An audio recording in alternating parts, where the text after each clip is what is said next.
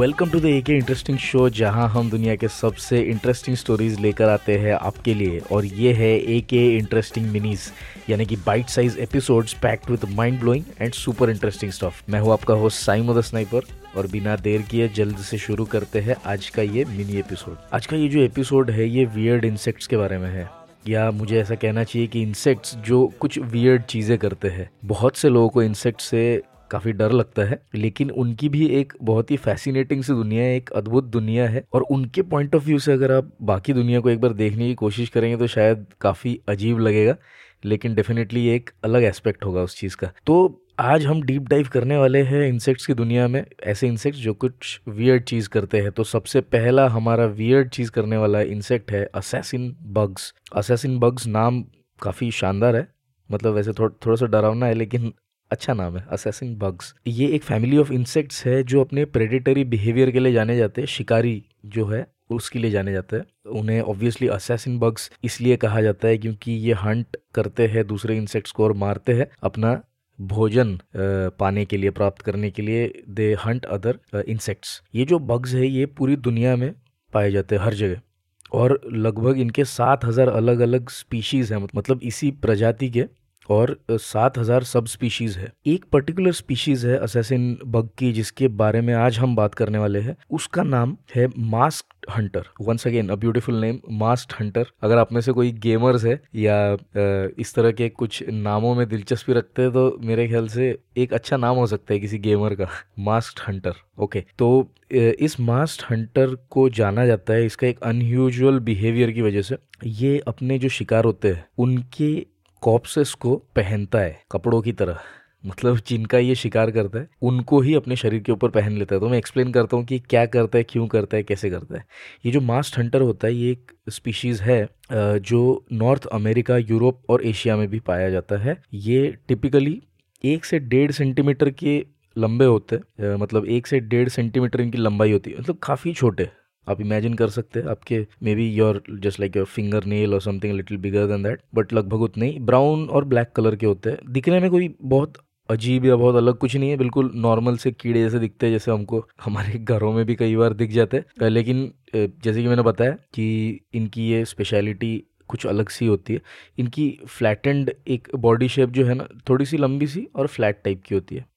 ठीक है, और ये जब शिकार करते हैं तो अपने जो शिकार होता है, उसके अंदर अपना जहर छोड़ देते हैं। तो ये वेनम के अपनी मदद से अपने शिकार को पैरालाइज कर देते हैं, जिसमें कि न्यूरोटॉक्सिन्स होते हैं, जो नर्वस सिस्टम को अफेक्ट करते हैं, राइट?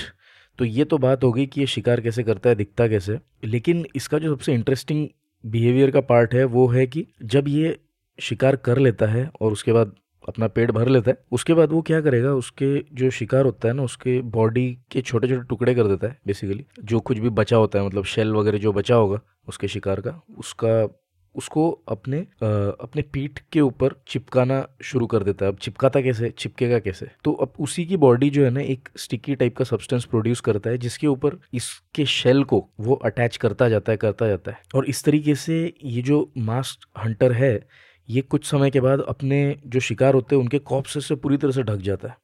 और काफ़ी अजीब सा दिखता है मतलब ऐसे लगता है कि पूरे शरीर के ऊपर उसके कुछ अलग से ही ऐसे मतलब बाल जैसे बने हुए हैं समथिंग लाइक दैट नो, काफ़ी अजीब दिखता है। अब ये क्यों ऐसा बर्ताव करता है या इस तरह का जो स्ट्रैटेजी है, मैं इसे स्ट्रैटेजी कहूँगा तो इसको वो क्यों ऐसा करता है, ये आज तक जो रिसर्चर्स है, उनके दिमाग में पूरी तरीके से क्लियर नहीं है, लेकिन कुछ थियरीज है, जिनके बारे में मैं आपको बताऊँगा। एक थियोरी ऐसी है कि मास्ट हंटर जो है, ये कॉप्सिस को पहनता है as a form of camouflage तो कैमोफ्लाज हम जानते हैं कि अपने आसपास के एनवायरनमेंट में खुद को छुपा लेने की जो प्रक्रिया होती है, उसे कैमोफ्लाज कहा जाता है। ये जैसे आपने कई मूवीज़ में भी देखा होगा कि जब कहीं पे अटैक करना होता है, कुछ करना होता है तो जो मिलिट्री पर्सनल होते हैं या जो आर्मी वाले होते हैं, वो इस तरह के कपड़े पहनते हैं, जिससे कि वो मतलब घुल जाए अपने एनवायरनमेंट के अंदर स्नाइपर्स अक्सर छुपे रहने के लिए इस तरह की स्ट्रैटेजी यूज़ करते हैं। तो ये तो ह्यूमंस की बात होगी, लेकिन एनिमल किंगडम में भी बहुत सारे एग्जांपल्स है कैमोफ्लाजिंग के। जैसे कि अफ्रीका के जंगलों में जो शेर होता है, वो बड़ी आसानी से सूखी हुई घास में छुप जाता है, क्योंकि उसके शरीर का जो रंग होता है, वो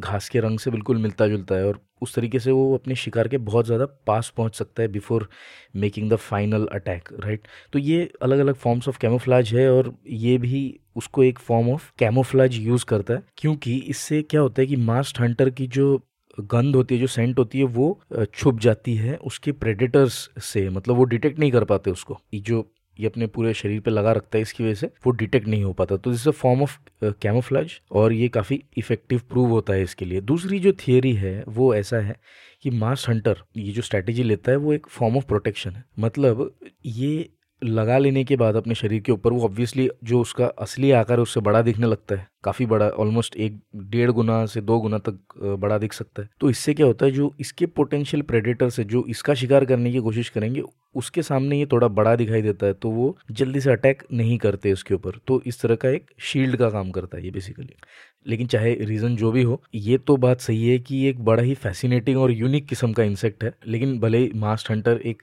फैसिनेटिंग इंसेक्ट हो, लेकिन ये ज़रूरी है याद रखना है कि ये स्टिल एक प्रेडेटर है, और ये अनकॉमन नहीं है कि ये कीड़े जो है इंसानों को भी कई बार काट लेते हैं। और जैसे कि मैंने पहले बताया था कि इनमें वेनम होता है तो थोड़ी बहुत स्वेलिंग और इचिंग होती है। अगर आपका कभी एनकाउंटर इनके साथ हो जाए तो अवॉइड कीजिए, इनको टच करना।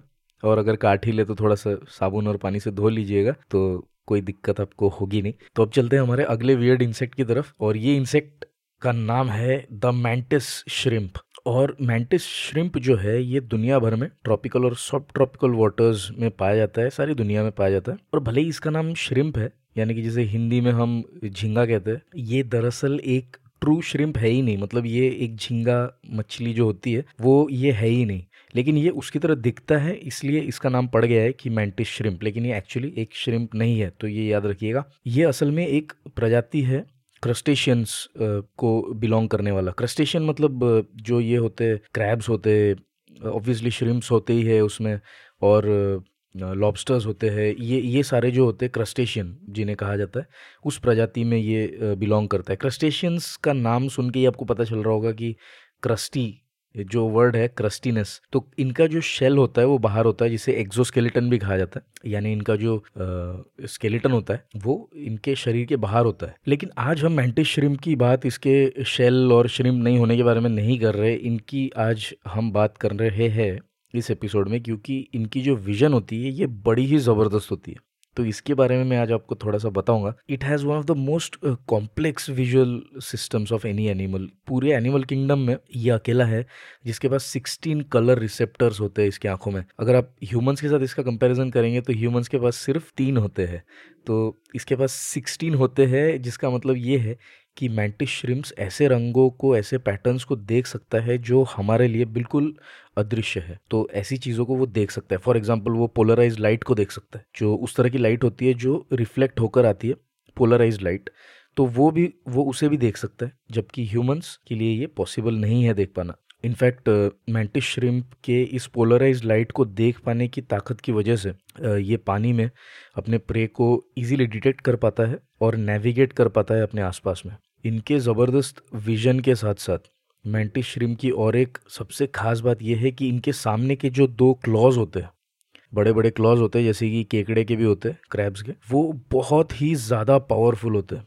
वो इतने पावरफुल होते हैं कि इसकी मदद से ये एक झटके में अपने प्रे को मार सकते हैं मतलब उसको लिटरली क्रश कर सकते हैं। पूरे एनिमल किंगडम में मैंटिस श्रिम्स के जो क्लॉज होते हैं, इसको सबसे ज़्यादा स्ट्रॉन्गेस्ट और फास्टेस्ट वेपन्स में से एक माना जाता है। ये लगभग 1500 न्यूटन का फोर्स पैदा कर सकते हैं, जो कि काफ़ी है कांच को तोड़ने के लिए। तो आप इमेजिन कीजिए, अगर इनके क्लॉज में आप कांच को भी डाल देंगे ना तो ये उसे सिर्फ़ अपने क्लॉज की मदद से प्रेशर अप्लाई करके उसको तोड़ सकते हैं। और ऑब्वियसली क्रैब्स और जो क्लैम्स होते हैं, इनके शेल को वो एक झटके में इजीली क्रश कर सकते हैं। इनफैक्ट ये इतना पावरफुल होता है कि ये इतनी तेज़ी से अपने क्लॉ को बंद कर पाता है कि जो उससे शॉक वेव जो क्रिएट होती है, वो स्टन कर देता है प्रे को। बिल्कुल चौंका देता है कई बार सिर्फ़ इसके शॉक वेव से ही प्रे की जो है, मौत हो जाती है। सो यू कैन इमेजिन कि कितने ज़्यादा ताकतवर, कितनी ज़्यादा ज़बरदस्त शॉक वेव इससे क्रिएट होती होगी। इस हंटिंग स्ट्रेटेजी को पूरे एनिमल किंगडम में one of the most efficient hunting strategies माना जाता है, जिसमें कि विदाउट कांटेक्ट किए ही मैंटिस श्रिम्प अपना शिकार कर लेता है। इनफैक्ट और एक चीज़ है मेंटिस श्रिम के बारे में जो इसे बहुत ज़्यादा इंटरेस्टिंग बनाती है। इनकी जो आँखें होती है, वो कैपेबल होती है थ्री डायमेंशंस में देखने के लिए without the need for stereoscopic vision तो मैं ज़रा समझाता हूँ कि क्या होता है ये। तो स्टीरियोस्कोपिक विजन क्या होती है? स्टीरियोस्कोपिक विजन का अर्थ ये होता है कि ability to see the depth by using both eyes तो हम जब दोनों आँखों का इस्तेमाल करते हैं, तब हमें गहराई का पता लगता है कि वो ऑब्जेक्ट कितनी गहरी है या उसकी लेंथ कितनी ज़्यादा है। तो ये हमको दोनों आँखों का इस्तेमाल करने से पता चलता है, जो थोड़े से अलग इमेजेस क्रिएट करते हैं। मतलब हर आँख थोड़ी सी अलग एक इमेज क्रिएट करती है और इन दोनों इमेजेस को कंपेयर करके हमारा ब्रेन ये अनुमान लगाता है कि डेप्थ कितनी होगी। लेकिन बात यह है कि मैंटिस श्रिम्प एक आँख से ही थ्री डायमेंशनल देख सकता है। मैंटिस श्रिम्प के पास कंपाउंड आइज़ होते हैं और ये दोनों इसकी जो आँखें होती है, वो इंडिपेंडेंटली मूव कर सकती है, जिससे कि ये मल्टीपल डायरेक्शंस में एक ही समय पर देख सकते हैं। मतलब एक आँख बिल्कुल बाई तरफ़ देख रही है, दूसरी बिल्कुल डाई देख रही है। और ये एक बहुत ही इफ़ेक्टिव चीज़ है, जो इसको एक वाइडर फ़ील्ड ऑफ़ विजन भी देता है। और कोई प्रे हो, चाहे उसके आसपास उसको जल्दी से डिटेक्ट करने में हेल्प भी करता है, और अगर इसका कोई प्रेडेटर हो तो उससे भाग जाने में भी इसकी मदद करता है। इस मैंटिस श्रिम्प ने तो वाकई मुझे बहुत ज़्यादा इंप्रेस किया हुआ है। मैं भी सोच रहा हूँ, काश मेरे पास ऐसी सुपर पावर होती कि मैं ताली बजाता और लोग बिल्कुल धड़ेशाही हो जाते। या फिर कोई कहता कि ये पिंक है तो मैं कहता कि नहीं नहीं, ये तो पिंक नहीं, ये बेबी पिंक है। तो काश मेरे पास भी ऐसी पावर होती। लेकिन लेकिन आई होप कि आपको भी मैंटिस श्रिम्स के बारे में ये सारे फैक्ट जान के बहुत मज़ा आया होगा। और आज के एपिसोड के लिए बस इतना ही था, लेकिन जल्दी वापस आएँगे अगले हफ़्ते जब मेरे साथ रोमन अपोलो भी रहेंगे। आप डेफिनेटली अपने कमेंट्स अपने सुझाव हम तक पहुंचाइए और हमें बताइए कि आपको हमारे एपिसोड्स कैसे लगते हैं। आप हमें ईमेल कर सकते हैं, हमारे ईमेल आईडी पर the A K podcast at Gmail dot com plural है पॉडकास्ट में तो एक एस लगता है एंड में। हम सभी पॉडकास्टिंग प्लेटफॉर्म्स पर अवेलेबल है तो आप हमें जहाँ आप अपने पॉडकास्ट सुनते हैं, वहाँ फॉलो कर सकते हैं। और अगर आपको हमारा ये शो पसंद आता है तो अपने फैमिली अपने फ्रेंड्स अपने कलीग्स के साथ डेफिनेटली इसे शेयर कीजिए, क्योंकि यही सबसे अच्छा माध्यम है, जिससे कि हम ज़्यादा से ज़्यादा लोगों तक अपना ये शो पहुँचा सकें, और इससे हमें थोड़ी सी एनकरेजमेंट डेफिनेटली मिलेगी। तो मिलते हैं अगले एपिसोड में, तब तक अपना ख्याल रखिए please take care and stay safe